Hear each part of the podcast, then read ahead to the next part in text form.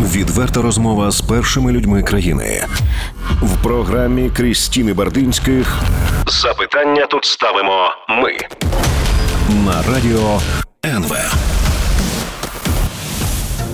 Це програма запитання. Тут ставимо ми. Я Крістіна Бердинських, журналіст НВ. І сьогодні ми у гостях в Андрія Коболєва, голови правління НАК Нафтогаз України. Вітаю вас. Доброго дня. Нещодавно Рада нацбезпеки і оборони запровадила санкції проти Віктора Медведчука і його дружини. А також під санкції потрапив е, частина нафтопродуктпроводу, так звана труба Медведчука. І зараз ця труба перейшла на баланс Укртранснафти. Це підприємство, яке підпорядковується Нафтогазу. Так е, які у вас плани на цю трубу? Давайте будемо коректні в термінах. На баланс вона ще не перейшла. Тобто вона була арештована судом. Нам поки що передали її на зберігання. Ми сподіваємося, що ми отримаємо так само право її експлуатації. Чи зможе вона потрапити на баланс Укртранснафти? Це питання наступного кроку, але поки що ми її зберігаємо. Наразі ми завершуємо інвентаризацію. Після цього ми зможемо зрозуміти, яке диспаливо знаходиться в трубі, яке диспаливо кому належить, який стан самої труби, де державна власність, де власність недержавна. З'ясувавши всі ці обставини, ми зможемо прийняти рішення, чи вважається, чи вдається верніше так скажу, нам доцільним цією трубою керувати, і чи є доцільним в принципі це як е, прозорий та цивілізований бізнес. Так, ось поки ви зберігаєте просто цю трубу, не експлуатуєте, диспаливо всередині нічого з ним зробити не можна. Скільки держава буде витрачати на утримання на зберігання цієї труби? Я поки що не можу назвати точну цифру. Я думаю, що мова йде протягом року, як мінімум, на охорону про мільйони, або навіть десятки мільйонів гривень. Якщо труба запрацює в майбутньому в прозорий та цивілізований спосіб. Тоді так наше попереднє очікування, що вона може сама оплачувати своє існування. Ну що не менш так повинно бути, тому що це прибутковий та рентабельний бізнес. Знову ж таки, інвентаризація, розуміння, де що і чи є, а потім розуміння, чи можлива цивілізована прозора робота труби, і потім зможемо точно сказати, де вона опиниться, чи це Нафтогаз, чи держава забере якесь інше місце, чи цікаво, чи нам. Чи має сенс? А як довго може тривати цей процес передачі на баланс? Це буде залежати в першу чергу від рішень судів. Ось наразі ми знаємо, що інша сторона, тобто та компанія, яка керувала трубою до цього, вона подала поліцейну скаргу. Що вирішить е, суд другої інстанції, чи буде їх апеляція успішна, ми не знаємо. Я вам приведу інший приклад. В нас же є дві об'єкти, два об'єкти, які нам е, в 19-му році було так. Е, Арма передала схожим чином після того, як вони були конфісковані в панів Дубневичів. Так, так. Це два ТЕЦ, Львівська область, е, новий новий Явріст, новий розділ. В обох купа проблем, довга корупційна, неприємна історія. Ось з того моменту я вам скажу, що ми досі не змогли е, вмовити арму провести конкурс, щоб ці ТЕЦ можна було викупити. Не те, щоб ми, як Нафтогаз, дуже сильно хочемо, але всі А ви держави, готові купити ці ТЕЦ? Ну, ми готові купити їх, тому що ці ТЕЦ нам боргують багато грошей, і логіка цього викупу дуже проста. Ми не хочемо, щоб знову передали якійсь там компанії, яка буде просто красти наш газ, як це було в минулому. Причому це робили не тільки е, власники, які були оригінальні власники. А це робили в набагато більшому обсязі та компанія, яка попереднім керівництвом арми була обрана для управління цими ТЕЦами. Там якийсь доунейм, який там покерував там їм, е, здається, один сезон, накопичив сотні мільйонів гривень боргів додаткових, е, і тепер ми знаємо, що з цим робити. Ось щоб така історія не повторилася, у нас є певний інтерес довести ці два об'єкти до якогось розумного стану, щоб вони щонайменше внесли збитки, платили нам за газ, і там навіть якихось прибутків ми не очікуємо великих.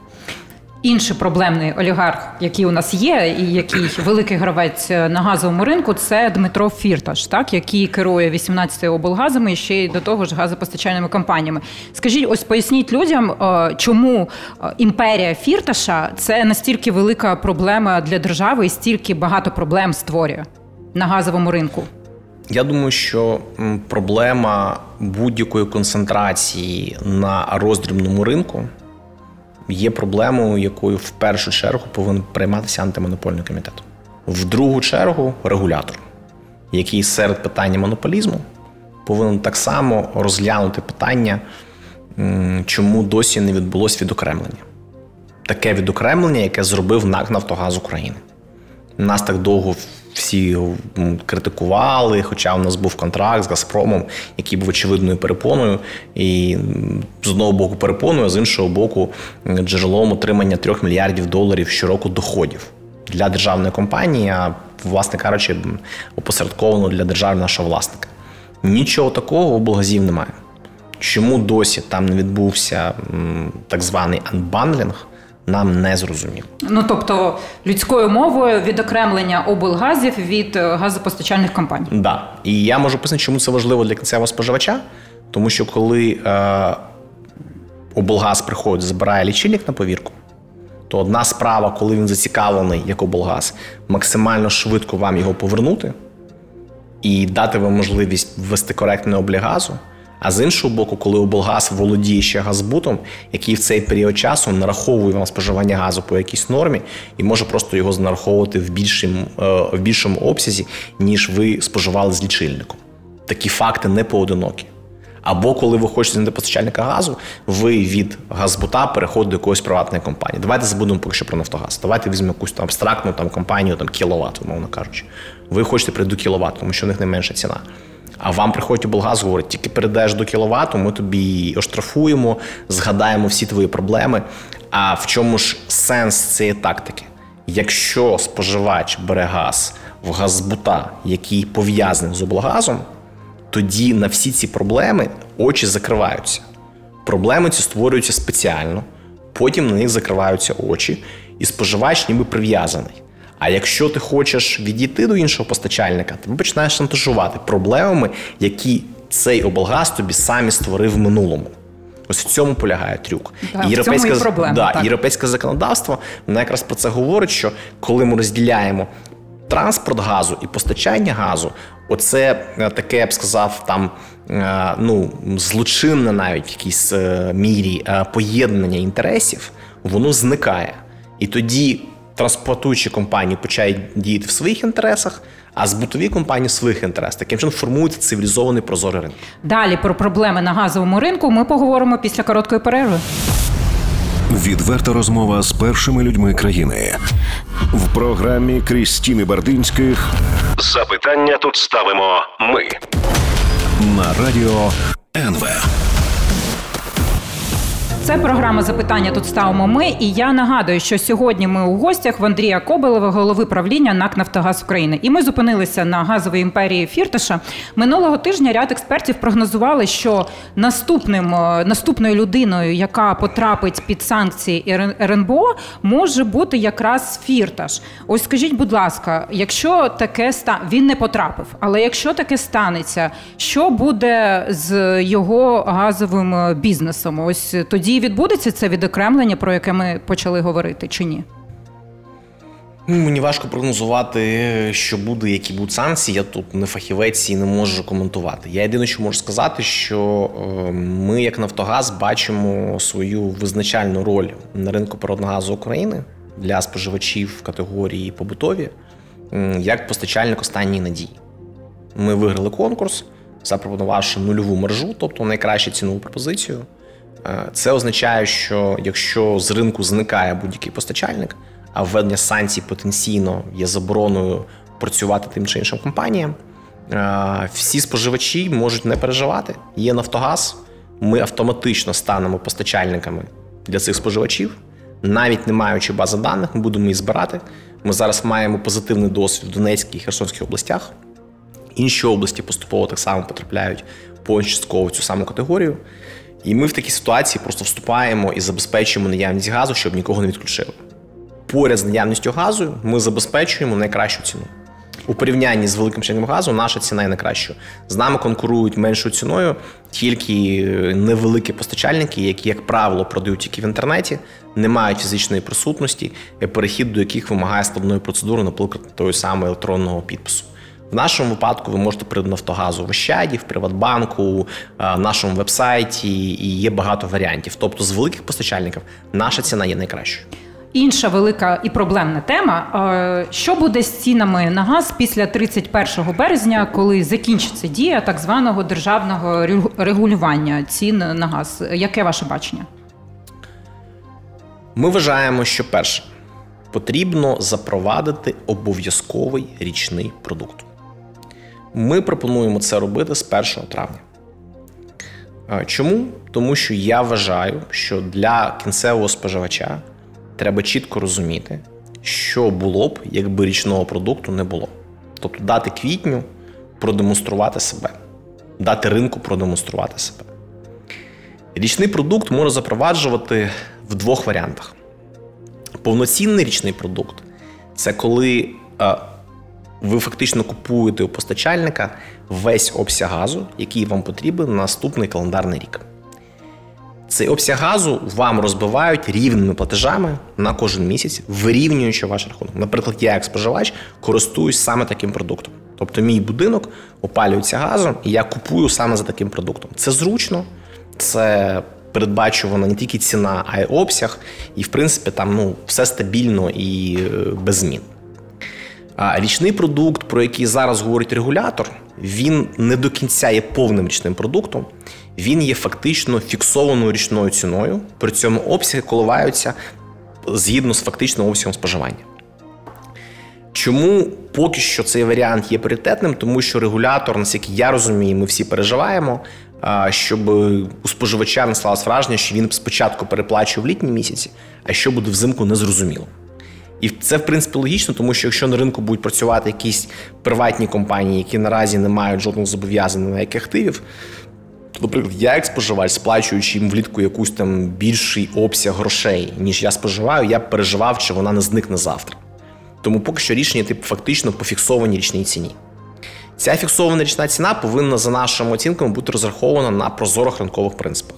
Тобто в Україні От ваш прогноз, якою буде ціна з 1 травня? Я не можу давати такі прогнози, тому що це було б некоректно, і я не Касандра не знаю. Є ринок, є конкуренція, він збалансує попит пропозицію, і на балансі попиту пропозицію треба визначати, що таке річна ціна. Конкуренція при цьому повинна бути ефективною. Я вважаю, що у всіх енергетичних ринків в Україні конкуренція є найбільш ефективна саме на газовому ринку. Е, він не ідеальний і не такий ідеальний, як, наприклад, там ринок в Нідерландах, де знаходиться там головна мекка газового трейдингу, так званий TTF, Але на Україні він точно є одним з найкращих, е, або навіть не є одним, не є найкращим.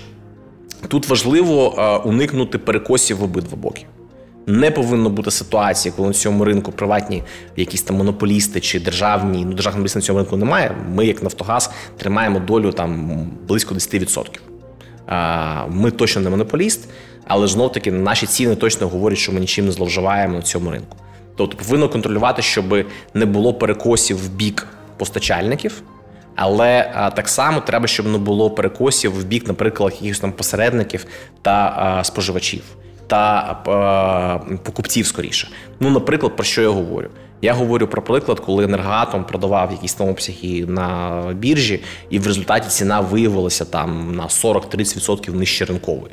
Ну це неадекватно, це реальні збитки для державного бюджету, які е, фактично зменшують доходи, і потім ті ж самі споживачі не дотримують пенсії, зарплати та інші речі. Це повинен бути баланс інтересів, це повинен бути баланс попиту і пропозиції. Виконуючи обов'язки міністра енергетики Юрій Вітренко представив своє бачення, що буде після 1 квітня.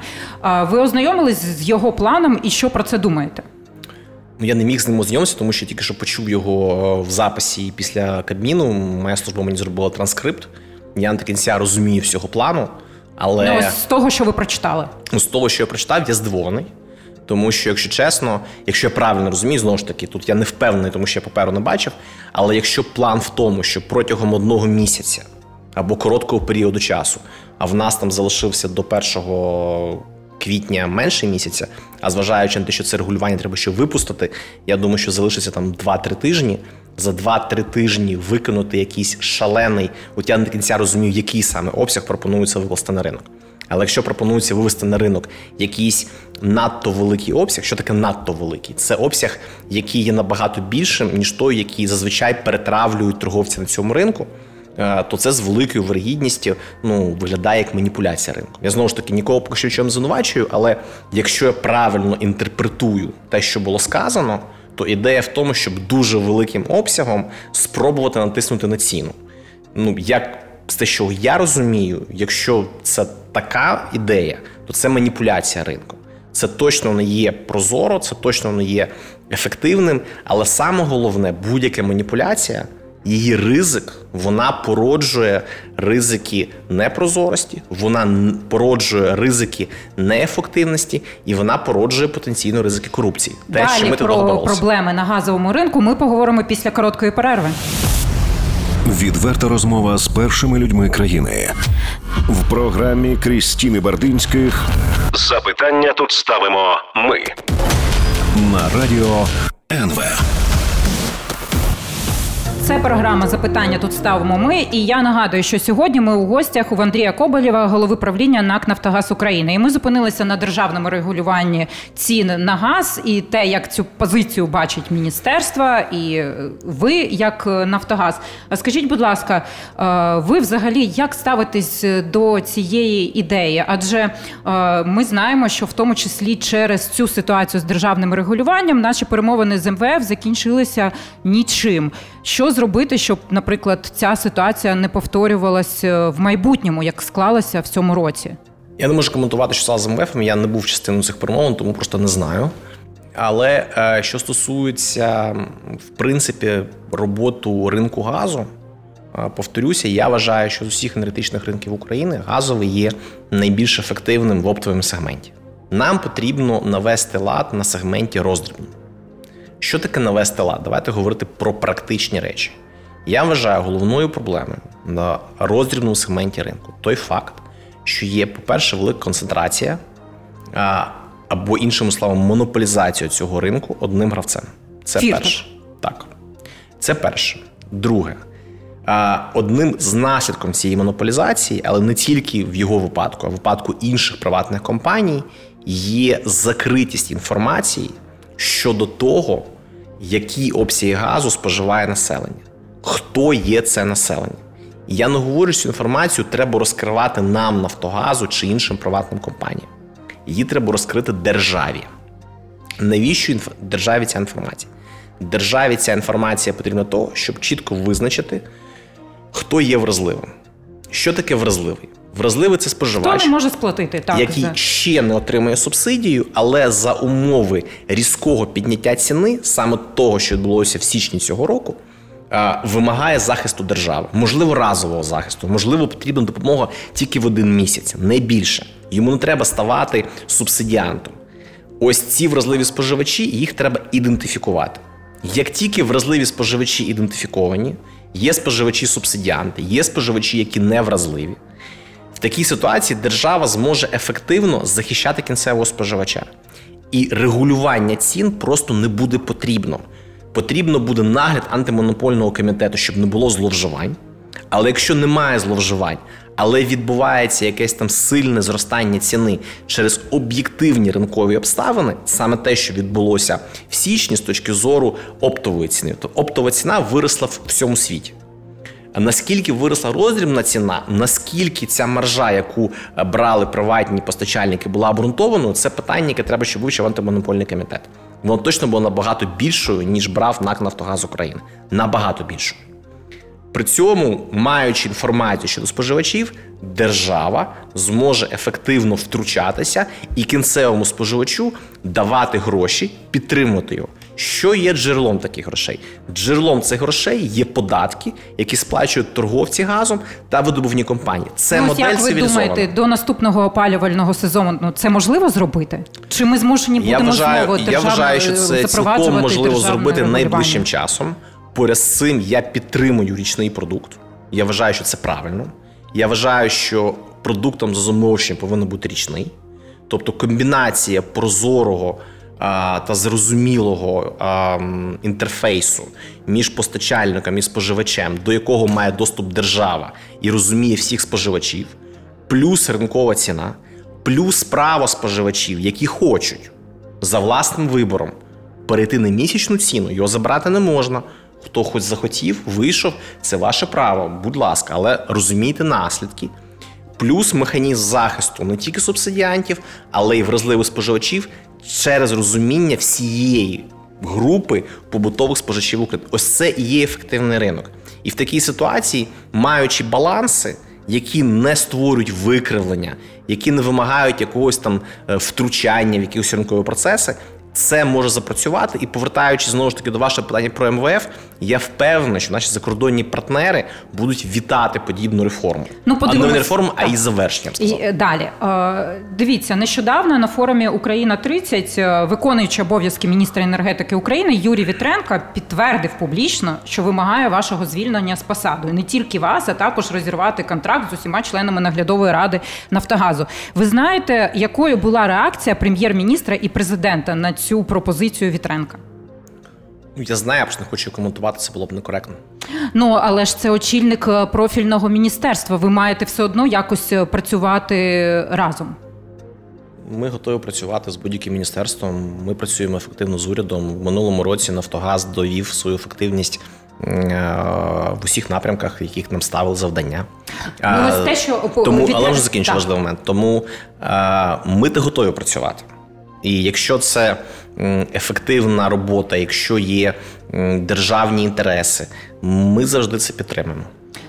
На тому ж форумі він публічно пояснив, чому він власне вимагає вашого звільнення. І одна з причин була нібито та, що е, ви, як Нафтогаз, не допускаєте державних е, аудиторів на Укргазвидобування. Це так чи не так? Їх туди не допускає закон. Є закон про Держаудитслужбу. І він чітко регламентує повноваження Держаудитслужби. Це один із елементів органів державної влади. Всі органи державної влади з нашою конституцією діють в межах та спосіб.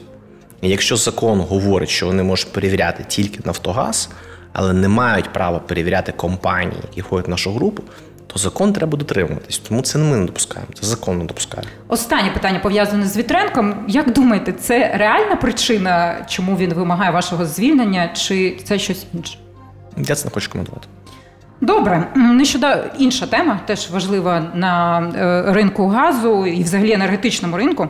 Е, Нещодавно ви підтвердили інформаційної агенції Інтерфакс, що почалися перемовини з міноритарними акціонерами Укрнафти. І тобто перемовини проходять між вами і Ігорем Коломойським, чи ким і ким? Перемовини проходять на декількох рівнях, але з цього приводу так я спілкуюся з Ігорем Коломойським. Далі про інші проблеми на ринку газу ми поговоримо після короткої перерви. Відверта розмова з першими людьми країни в програмі Крістіни Бардинських. Запитання тут ставимо ми на радіо НВ. Це програма запитання тут ставимо ми. І я нагадую, що сьогодні ми в гостях в Андрія Коболова, голови правління НАК Нафтогаз України. І ми закінчили попередню частину на питанні Укрнафти. Чи є якийсь конкретний вже план по тим, як розподіляти активи між Нафтогазом і міноритаріями? Що хоче собі Нафтогаз, а що хоче собі Коломойський? Я думаю, що передчасно говорити хто що хоче, це все таки комерційні перемовини, і зараз розкривати їх деталі було б некоректно. Але знову ж таки, е, ми будемо керуватися інтересами е, державної компанії Нафтогаз в цих перемовинах. І я думаю, що так само ми будемо зважати на е, думку нашого акціонера і на ситуацію на ринку. Нам потрібно знайти збалансоване рішення, яке в кінцевому результаті дозволить нам завершити партнерство з міжнародними акціонерами, зробити Нафтогаз повністю 100% компанією, яка володіється е, державою, що дозволить нам в свою чергу ефективно підготувати компанію до публічного розміщення акцій. Яке ви плануєте в 2025 році, так? 24-му. А, да, 24-му. Наскільки зараз великий вплив Коломойського в Укрнафті? Він завжди був суттєвий і він залишиться суттєвим через один об'єктивний фактор. це контроль над єдиним і великим нафтопереробним заводом в Україні. Будь-який менеджмент Укрнафти буде продавати нафту на цей завод. Продаючи нафту цей завод, ви вимушені е, вести перемовини, вступати в відносини, продавати продукцію на ринку так само частково не продається через мережу АЗС, яка контролюється цією ж самою приватною групою. Е, тому так є вплив, звичайно. Е, Північний потік 2 Як ви думаєте, чи взагалі є якийсь реальний шанс, що цей проект так і не запрацює? І що має для цього статися? Шанс є. Я вважаю, що він великий. Я вважаю, що санкції, які зараз е, настане на поточний момент, точніше, були впроваджені американським урядом, ефективно працюють. Ми бачимо, як компанія одна за одні виходять з цього проекту. Е, страхові компанії, е, великі нафтогазові компанії зупиняють подальше фінансування. Тобто Північний потік 2 вже став настільки токсичним, що мені здається, для приватних учасників він більш є негативним, чим позитивом. При всьому цьому я розумію, що є дуже жорстка там принципова політика німецького уряду, які хочуть будь-якою ціною цей проект завершити. І запо... і е, домовитися з США з цього приводу зараз. Такий процес зараз дійсно відбувається. Чи буде він успішним, ми скоро побачимо. Але я думаю, що тут критично важливо нам, українцям, зрозуміти, що дуже багато чого залежить від нас. Так ось як ми, як держава, можемо приготуватися до найгіршого сценарію, якщо вони все ж таки доподують і запустять. Я його? думаю, що нам перед тим готувати з найгіршого сценарія, ми до нього давно готові. Насправді ми з нього готувалися і підготували непогану країну. І мені здається, що е, відсутність газової кризи з давно вже давно з усіх там спроб Газпрому Росії доводить, що ми готові. Але я думаю, що дуже важливо, щоб ми не зменшували темп і продовжили рухатися шляхом реформ газового ринку, тому що це один з головних аргументів, які ми, як країна, використовуємо в перемовинах з заходом щодо необхідності зупинити цей потік. Тому що росіяни свого боку говорять: дивіться, ну Україна це ж ну якась там неадекватна країна, відбуваються якісь дивні речі. Саме тому нам треба перемістити транзит газу з України в інше місце. Ось ці дивні речі не повинні відбуватися. І якщо ми завершимо реформу газового ринку, що ми впровадимо повноцінний збалансований прозорий ринок газу на всіх сегментах, включно з населенням, вирівнює ситуацію з тепловою генерацією, це найкращий аргумент і найкращий козир, який в української переговорної команди є у війні з північним потоком. 2 це треба розуміти. А що ми будемо транспортувати в 25-му році, коли 24-му, так коли у нас закінчиться е, контракт з Газпромом, і якщо все ж таки буде добутований Північний потік 2 як використовувати Якщо нашу Північний потік 2 добудують, то після 24-го року російський газ через українську ГТС виходити не буде. Це треба чітко розуміти просто буде стояти порожньо система. Ну чому порожньо? У нас є газ власного видобутку, є споживачі, але такого обсягу вже не буде. Це це, це точно. Е, Нафтогаз нещодавно презентував стратегію свого розвитку до 25-го року. І скажіть, будь ласка, ось після того, як з компанії викримали газотранспортну систему, так на чому буде заробляти Нафтогаз в майбутньому? Е, Нафтогаз наразі бачить три основні напрямки, які є основними джерелами генерування цінності. Перший напрямок це так званий газовий бізнес. Він включає як розвідку і видобуток, так і оптову торгівлю газом. Але ж видобуток падає. Він наразі, я б сказав, стабілізувався, але знову ж таки, видобувати є сенс той газ, який є економічно доцільним. Витискати ще більше газу з старих зношених родовищ за діючих цін не є економічно доцільною вправою. Для того, щоб збільшувати видобуток, нам потрібні нові ліцензії. Ми їх отримали наприкінці грудня минулого року. І ми рухаємося дуже швидко в тому напрямку, щоб зробити геологічне вивчення цих ліцензій, зрозуміти, чи є там газ, зрозуміти, чи економічно доцільно видобувати цей газ, і розпочати видобуток. І тоді можна очікувати в майбутньому його зростання. І інші два напрямки. Два інші напрямки це постачання роздрібне. Туди входить торгівля з населенням. Ми хочемо додати декілька ще продуктів, такі як електроенергія, такі як тепло і енергоефективність. Третім напрямком це низьковуглецевий напрямок, це нові продукти. В нас вже є сонячні станції, ми думаємо про вітрову генерацію, але ми вважаємо найбільш цікавими напрямками це біопалива та водні. Е, Існувала програма 2020, яку не вдалося виконати. Ось що буде з вашою стратегією? Ви збираєтесь її переглядати в залежності від е, ситуації на ринку? Е, Як часто? Будь-яка компанія зобов'язана свою стратегію коригувати з розвитком ринку. Програма 2020 це була програма в першу чергу уряду України. Хочу сказати, що уряд з 19 речей, які вони збиралися зробити, Один виконали пункт. виконали так? вчасно один пункт. Три інші пункти були виконані в грудні минулого року. Тепер ми можемо сказати, шановні, тепер нам потрібно 2-3 роки на геологічне вивчення, і тільки потім ми зможемо сказати, що є, чого немає.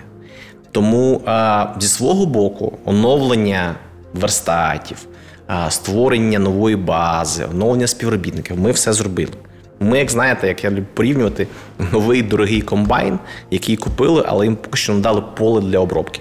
Ось уряд Шмигаля, і я дуже вдячний йому, дуже вдячний президенту Зеленському, який насправді ініціював е, дуже важливу річ. То завдяки цьому діалогу в грудні минулого року ми отримали три нові напрямки: це е, щільні піщаник Юзівською, це чотири площі через УРП, це офшор, тобто Чорне море, шельф.